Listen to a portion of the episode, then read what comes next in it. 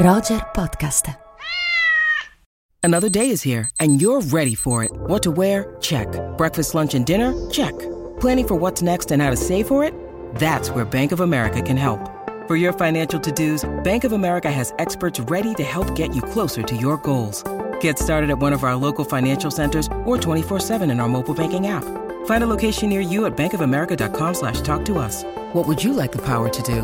Mobile banking requires downloading the app and is only available for select devices. Message and data rates may apply. Bank of America and a member FDIC.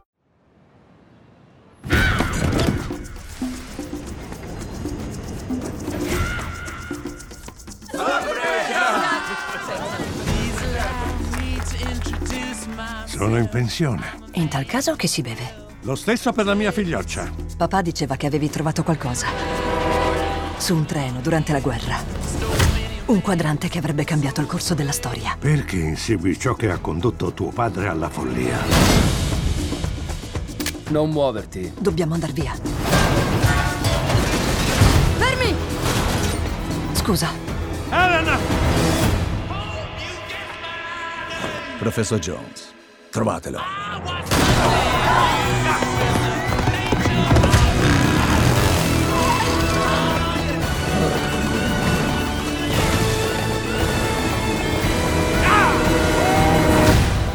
Hitler ha sbagliato e con il quadrante correggerò i suoi errori. Tu l'hai rubato. E poi l'hai rubato tu.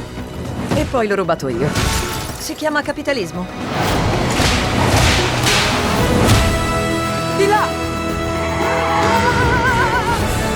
Allacciate le cinture. Potrebbe esserci turbolenza. Hai fatto di tutto. Hai commesso errori. E adesso il trionfo finale. Indy! Fagli vedere chi sei, Indiana Jones! Nella vita ho visto diverse cose.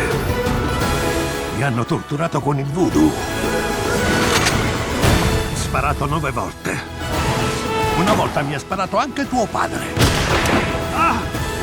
Scusa! Ma questo l'ho cercato. Per tutta la vita.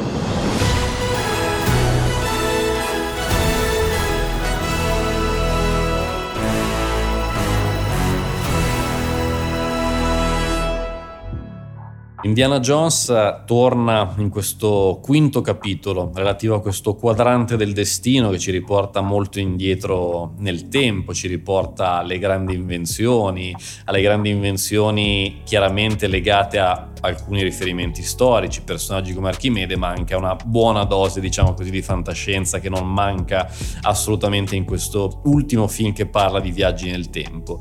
Ed è un film che parte bene, parte molto bene, perché questo viaggio nel tempo è immediatamente in qualche modo riconoscibile per i grandi fan della saga Indiana Jones, con un incipit che ci riporta ai tempi della seconda guerra mondiale, del nazismo, con un inseguimento su un treno che gioca un po' anche con lo spy movie, se vogliamo, con quell'atmosfera vintage che la saga Indiana Jones ha sempre avuto. Tornano i nazismi, i nazisti, torna un grande reperto archeologico, torna tutto ciò che ci può piacere proprio dalla saga, a partire dalla, dall'introduzione del personaggio con le classiche note di John Williams, con i suoi oggetti più emblematici e iconici. E tutto questo viaggio nel passato ci riporta a ritrovare tanti personaggi, piccoli o grandi della saga precedente, in una sorta di ultima grande avventura per Indiana Jones.